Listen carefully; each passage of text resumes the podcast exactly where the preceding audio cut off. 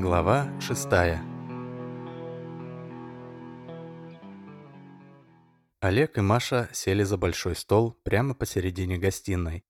На столе стоял небольшой чайничек из исинской глины и две маленьких пиалы. Из носика чайника медленно поднимался пар, создавая атмосферу умиротворения и уюта. В центре стола лежала деревянная доска для настольной игры «Го», квадрат с сеткой линий. Перед каждым из игроков находилась небольшая емкость с фишками для игры. Олег играл белыми, Маша черными. В квартире, в которой сидели молодые люди, время остановилось еще во времена перестройки. На паркетном полу лежал выцветший ковер с бордовыми и красными узорами. Стены в бежевых обоях украшали репродукции Репина и Айвазовского. В здоровенном книжном шкафу длинными рядами стояли собрания сочинений русских классиков. Это могла бы быть идиллия посиделок двух студентов-востоковедов конца 80-х, если бы не ноутбук на столе и подключенная к нему камера на штативе. Кроме шкафа, в комнате почти не было мебели. Диван, стол и два стула. Все. Но для записи видео это было скорее плюсом. Зрителей ничего не отвлекало. Они видели двух молодых людей, которые сидели за столом, курносую брюнетку со стильным каре и блондина с правильными чертами лица и серо-голубыми глазами. «Ну что, готово?» Олег выжидательно посмотрел на Машу. «Да, поехали», — выдохнув, ответила Маша. «Так, ну и, как обычно, заранее извиняюсь за все, что я тебе наговорю на трансляции. «Да знаю, знаю, запускай уже». Олег с ноутбука запустил трансляцию и с непринужденной улыбкой обратился к зрителям. «Всем привет! Привет, друзья!» – начал Олег хорошо поставленным голосом. «Добро пожаловать на наш стрим, и с вами, как всегда, Олег и... и Маша. Всем здрасте!» Звонко и жизнерадостно подхватила Маша. «Приветствую всех наших постоянных зрителей, а также всех новеньких. Для тех, кто впервые нас смотрит, коротко расскажу, чем мы тут занимаемся. Мы с Машей соревнуемся в самых разных дисциплинах, чтобы выявить сильнейшего. На этом месте Олег заговорщицки подмигнул в камеру. Мы играем в игры, стреляем из лука, бегаем на перегонки и делаем много чего еще, о чем нас просят наши дорогие зрители, которым мы очень благодарны за поддержку, добавила Маша. Именно благодаря вашим донатам и существует наше шоу – так что, друзья, если вам нравится то, что мы делаем, не забывайте донатить, а также ставить лайки и рекомендовать наш канал друзьям и знакомым. А сегодня мы будем играть в Го. Вновь взял слово Олег. Большое спасибо нашему подписчику Барборису79 за предложение поиграть в эту замечательную игру. Го — это такая древняя настольная игра из Азии. Она до сих пор популярна в Японии, Китае и Корее. Го – игра интеллектуальная, то есть в отличие от карточных игр или игр с кубиками, в ней нет фактора случайности, выиграть можно только своим умом. Как в шахматах, короче. Маша, расскажи зрителям о правилах. Я надеюсь, ты хоть немного подготовилась? Я хочу все-таки немного поиграть, а не громить тебя в одну калитку. Очень смешно, Олежек, наигранно съязвила Маша. Подготовилась, и сейчас расскажу правила. Они очень просты. У нас есть поле, разлинованное линиями. 19 на 19. На это поле нужно по очереди ставить фишки. В Го их называют камнями. Один играет черными, другой белыми. Вот такие фишки, зацените. Олег достал из чаши несколько фишек и показал их в камеру. Не знаю, из чего они сделаны, но вроде не пластик. Возможно, действительно каменные, хотя скорее керамика или фаянс. По форме, как будто крупная чечевица. Эти камни можно ставить на любые пересечения линий, то есть не в сами квадраты, а в места, где линии пересекаются. Так вот, задача каждого игрока — ставить камни так, чтобы окружить ими как можно больше территории на доске. И самое интересное, если окружить своими камнями камни соперника со всех сторон, то окруженные камни снимаются с доски, и за каждый такой пленный камень получаешь одно очко. Когда на поле не остается мест, куда можно поставить камень без угрозы окружения, игра заканчивается и подсчитываются очки. За каждое пустое место на окруженной территории дается одно очко, и за каждый плененный камень тоже дается одно очко. В итоге все пустые места и пленные суммируются, и побеждает тот, кто в сумме набрал больше очков. Все просто. Крутость этой игры в том, что камни можно ставить куда угодно. И учитывая, что поле состоит из... Так, 19 э, на 19 будет 361. Из 361 перекрестия вариантов расставить свои камни бесконечное множество. Я до стрима специально подсчитала. На шахматной доске 64 поля, и фигуры ходят по определенным правилам. А тут 361 поле и ставь фишки куда хочешь. В общем, будет над чем подумать. Друзья, если вам интересны тонкости правил и стратегий, вы их можете почитать самостоятельно в интернете. В остальном, я думаю, вы быстро все поймете по ходу игры, сказал Олег, разливая чай в пиалы. Давай начинать. Первыми ходят черные, так? Ну тогда, ladies first, ходи. Маша аккуратно взяла одну черную фишку и поставила ее ближе к углу доски. Олег посмотрел на свою соперницу снисходительно улыбнулся и покачал головой.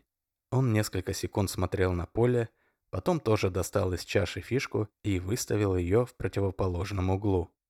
Маша потянулась за следующим черным камушком в чаше. «Маша, только я тебя очень прошу, не торопись. Подумай, прежде чем ходить. Не надо бездумно ставить фишки, куда попало», — сказал Олег, потягивая чай из пиалы. «Нас все-таки зрители смотрят, игра должна быть интересной». «Не переживай, Олег, я хорошо продумываю ходы», — ответила Маша, не отрывая взгляда от доски. «Вот и славно. Ну, я тебя предупредил. Теперь держись». Олег и Маша где-то минут 15 ставили фишки на поле, периодически перебрасываясь колкостями. Но чем дальше заходила игра, тем молчаливее и сосредоточеннее становился Олег. Он больше не смеялся над ходами Маши и все дольше думал перед тем, как поставить новую фишку. Маша же продолжала невозмутимо делать ходы в своем темпе и иногда зачитывала сообщения из чата. «Если я все правильно понимаю...» Маша замерла с очередной фишкой над доской. «Я сейчас ставлю камень вот сюда и окружаю все вот эти твои фишки. Я ведь ничего не путаю, да?» И не дожидаясь ответа, Маша поставила камень, завершающий окружение небольшой группы камней Олега. «Стоять!» Звонко и как будто весело крикнул Олег. «Ну ты что, дурочка, не видишь, что ли?» Снисходительно добавил он, после чего быстрым движением остановил трансляцию на ноутбуке. Натянутая улыбка тут же улетучилась. Олег строго посмотрел на Машу. «Это что сейчас было?» «В смысле?» Маша была немного в шоке от резкой смены настроения Олега. «Ты что, не видишь? Я вот эти фишки у тебя съела, вот же». «Да мне насрать, что ты там съела!» — рявкнул Олег. «Я сейчас пообщаюсь с чатом. Напишу, что у нас технические неполадки. А ты убери в одном месте свою фишку, чтобы исправить ситуацию. Поняла?» Олег повернулся к ноутбуку и начал быстро печатать. Маша какое-то время как будто в ступоре молча смотрела на Олега но через несколько секунд оцепенение прошло. «Олег, ты как со мной разговариваешь? У тебя с головой вообще все в порядке? Я у тебя пару фишек съела, а ты истерику устроил. Ты если еще раз на меня голос повысишь, я в ту же секунду уйду». «Значит, не поняла. Окей». Олег повернулся и из-под лобья посмотрел на Машу. «Все, Олег, это уже слишком. Я...» Маша не успела договорить фразу. Она только увидела, как Олег замахнулся, после чего рефлекторно зажмурилась. Левую часть лица обожгло болью. На глаза начали наворачиваться слезы. «Олег, ты что?» Схлипывая, прошептала Маша, закрыв лицо руками. «Ну ты, конечно, и мразь. Вот уж не ожидал от тебя». Олег встал и начал расхаживать по комнате, стряхивая руку, которой только что ударил Машу. «И не надо из себя жертву корчить, сука! Хватит реветь!» – заорал Олег. Он обошел стол, подошел к Маше сзади и схватил ее за волосы. «Олег, не надо! Прошу, прости меня, пожалуйста!» – взмолилась Маша. «Отпусти меня, Олег, не надо, пожалуйста, отпусти, я больше не буду так. Я же не знал, что ты... Олег, давай, давай я просто уйду». «Заткнись, сука!» – оборвал ее Олег. «Куда ты уйдешь? Думаешь, я тебя теперь отпущу? Ты понимаешь, что из-за тебя теперь все накрыться может? Я полгода херачил как проклятый, а ты своей идиотской выходкой Можешь уничтожить полгода упорной работы. Врубаешься? Куда ты собралась? Будешь отрабатывать. Шутки кончились. За свои поступки придется отвечать. А ты как думала? Ты у меня все отработаешь, мразь. Я это так не оставлю. Олег выпустил из рук волосы Маши и отошел от нее. Он пересек комнату и взял с тумбочки Машину сумку. Немного в ней порывшись, он вытащил оттуда паспорт. «Никуда ты сегодня не пойдешь, ясно?» Олег демонстративно потряс Машиным паспортом. «Сюда смотри», я сказал. «Видишь? Никуда ты не пойдешь». Он положил паспорт в карман, подошел к подоконнику, взял пачку сигарет и вышел на балкон. Маша продолжала рыдать, сидя на стуле. Но увидев, что Олег вышел на балкон, она взяла себя в руки. Она никак не ожидала, что Олег может ее ударить. Это было для нее настоящим шоком. Но когда шок прошел, Маша поняла, что нужно действовать. Она быстро встала и на ходу, вытирая с щек слезы, побежала прочь из комнаты. Когда Олег зашел с балкона обратно в квартиру, Маша уже ждала его, стоя у входа в комнату. Потекшая и размазанная тушь, периодические всхлипывания и шмыганье носом делали ее вид максимально жалким. Но в правой опущенной руке она сжимала пистолет. «Олег, отдай паспорт. Отдай паспорт, и ты меня больше не увидишь. Слышишь? Я хочу уйти отсюда». Маша пыталась прекратить плакать и подавить дрожь в голосе. Но ни то, ни другое ей не удавалось.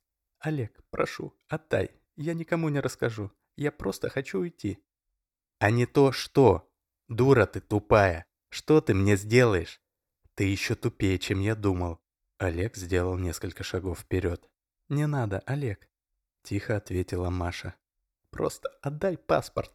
Она подняла пистолет и двумя руками направила дуло в грудь Олегу, который стоял на расстоянии нескольких шагов. Олег явно не боялся Машиных угроз. Не обращая внимания на пистолет, направленный ему на грудь, он пристально смотрел Маше в глаза. «Короче, если ты сейчас же не отдашь мне пушку, я сломаю тебе руку», — сказал Олег и сделал еще один шаг вперед. Раздался приглушенный щелчок. Олег присел на корточки и прижал руку к левой части груди. Прошло несколько секунд, после чего он быстро выпрямился и бросился на Машу. «Ну все, сука, тебе пиздец!» — закричал Олег. Раздалось еще несколько щелчков, и Олег повалился на пол. Он продолжал издавать похожие на рычание звуки и периодически угрожать Маше, но встать он уже не пытался. При этом Олег старался прикрыть лицо, выставляя руки вперед. С лба у него стекала кровь. Маша подошла к лежащему Олегу, чтобы забрать паспорт, но тот начал интенсивно размахивать руками и даже смог не глядя швырнуть в Машу стул. Маша отскочила в сторону. Она еще раз попробовала подобраться к Олегу, но тот не переставал размахивать руками и ногами, да еще и начал выть, то ли от боли, то ли для устрашения. Забрать паспорт было нереально. И Маша, схватив свою сумочку, выбежала в коридор. Там она взяла туфли и босиком умчалась из квартиры.